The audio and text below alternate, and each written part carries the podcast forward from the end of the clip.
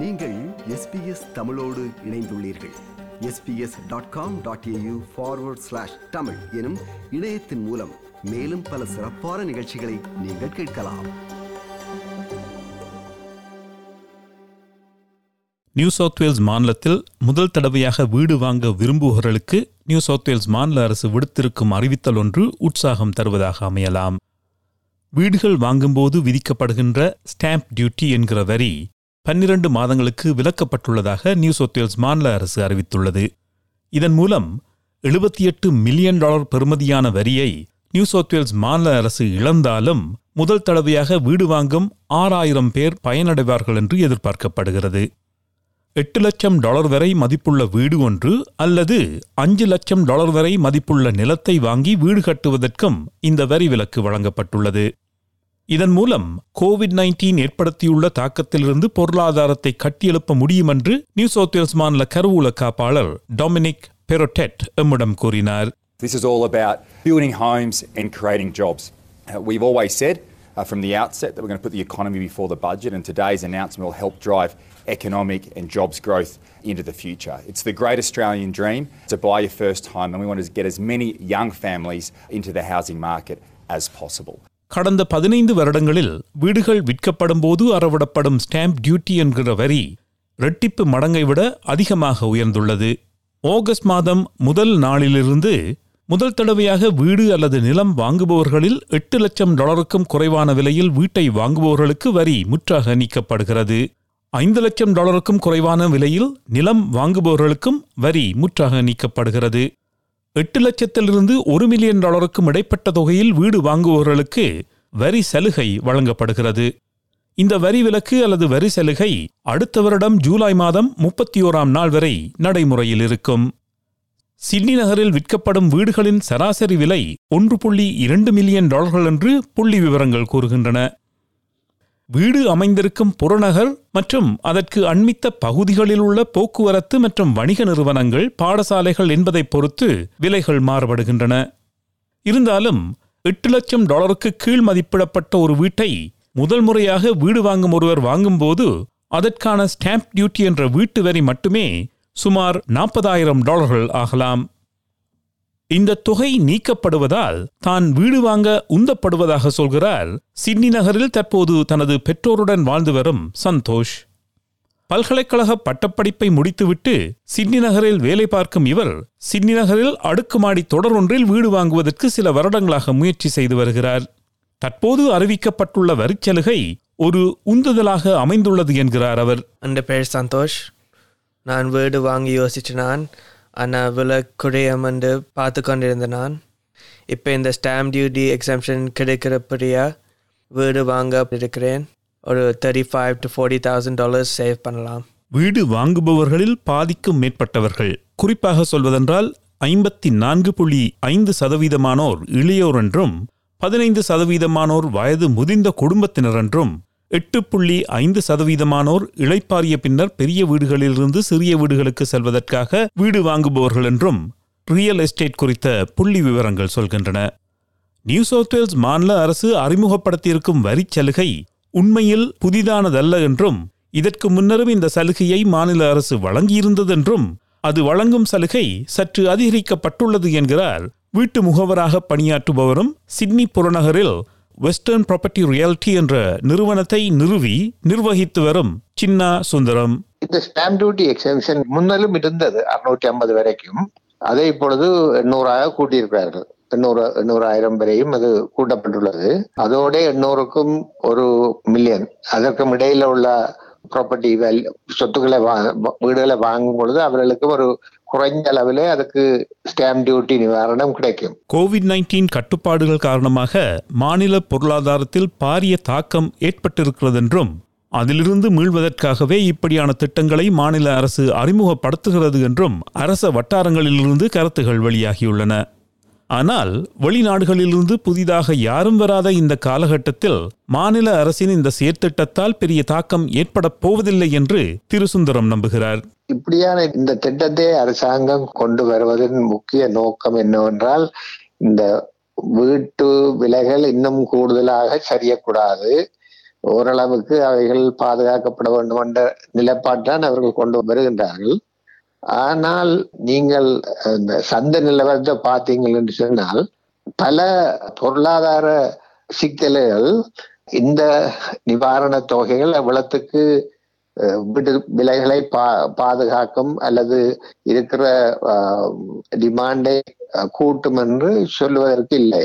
ஏனென்றால் முக்கியமாக வீட்டு விலைகளும் வீட்டு விற்பனைகளும் வெளிநாடுகளில் இருந்து வருபவர்கள், புதிதாக வருபவர்கள், அதோடு பொருளாதார துறையில் துறை நல்லாக போகும்போது வீடுகளை வாங்குவவர்கள் தான் அவர்கள்தான் கூடுதலான தாக்கத்தை ஏற்படுத்துவார்கள். ஆனால் ஓரளவுக்கு வங்கி வட்டி விகிதங்கள் குறைஞ்சிருப்பது உதவியாக இருக்கும். என்றாலும் மற்ற துறை மற்ற பொருளாதார துறைகளில் மற்ற எல்லாவற்றிலும் மிகவும் தாக்கம் ஏற்பட்டு இருக்கிறபடியால் இதில் இதனுடைய பாதிப்பு கொஞ்சம் சிறிதளவாகத்தான் இருக்கும் என்று நான் நினைக்கிறேன். எஸ் பி எஸ் தமிழ், நமது மொழியில் நமது ஆஸ்திரேலியா. நேர்கள் கேட்டுக்கொண்டிருப்பது எஸ் பி எஸ் தமிழ். அதில் நாம் முதல் தடவையாக வீடு வாங்குபவர்களுக்கு ஸ்டாம்ப் டியூட்டி என்கிற வரியை பன்னிரண்டு மாதங்களுக்கு விலக்கியுள்ளதாக நியூ சவுத் வேல்ஸ் மாநில அரசு அறிவித்துள்ளது குறித்த விவரணம் கேட்டுக்கொண்டிருக்கிறோம். சிட்னி புறநகரில் சில வருடங்களாக வீட்டு முகவராக பணியாற்றி வரும் திரு சுந்தரம், கோவிட் பத்தொன்பது ஏற்படுத்தியுள்ள இயல்பு நிலை மாற்றத்தின் விளைவாக மக்களின் நடைமுறையில் பெரும் மாற்றத்தை அவதானிப்பதாக சொல்கிறார். பொதுவாகவே மாற்றத்தை பலர் விரும்புவதில்லை.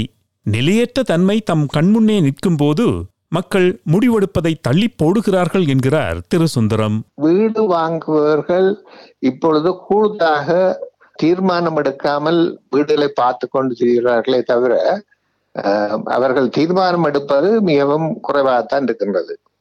ஆனால் சிலர் ஒரு சிலர் தங்கள் வீடுகளை விற்று புதிதாக வாங்குவவர்களால் சில சில விற்பனைகள் நடக்குது.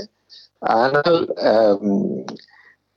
இந்த கோவிட் தாக்கம் வந்த பின்னர் புதிதாக ஆக்கள் மிகவும் யோசித்து கொண்டுதான் இருக்கிறார்கள். அவர்கள் உடனடியாக தீர்மானம் எடுக்கிறதுக்கு அவர்கள் தாங்கிக் கொண்டுதான் இருக்கிறார்கள் தான் நான் சொல்ல வேண்டும்.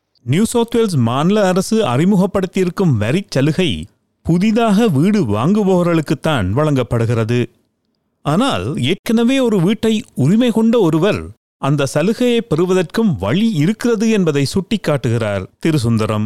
வீட்டை விட்டு வாங்குவவர்கள் அவர்கள் கூட வேறு விதமான திட்டங்களை திட்டங்களை பாவிக்கலாம். சில வேளைகளில் கணவனின் பெயரில் மாத்திரம் இருந்த வீடை விட்டு போட்டு மனைவியின் பெயரில் வாங்கக்கூடிய முறை இருக்கின்றது. அப்படி சிலர் செய்யலாம். மற்றும்படி ஒரு ஜாயிண்ட் ஓனர்ஷிப்ல இருந்து வித்து வா வித்தால் வாங்க வாங்குறது இவர்கள் அதற்கு தகுதி உள்ளவர்களாக இருக்க மாட்டார்கள். புதிய வீடுகளை கட்டுபவர்களுக்கு விக்டோரிய மாநில அரசு வரி சலுகை வழங்குவதாக அறிவித்த பொழுது அது குறித்த நிகழ்ச்சியொன்றை நாம் வழங்கியிருந்தது நேயர்களுக்கு ஞாபகம் இருக்கலாம்.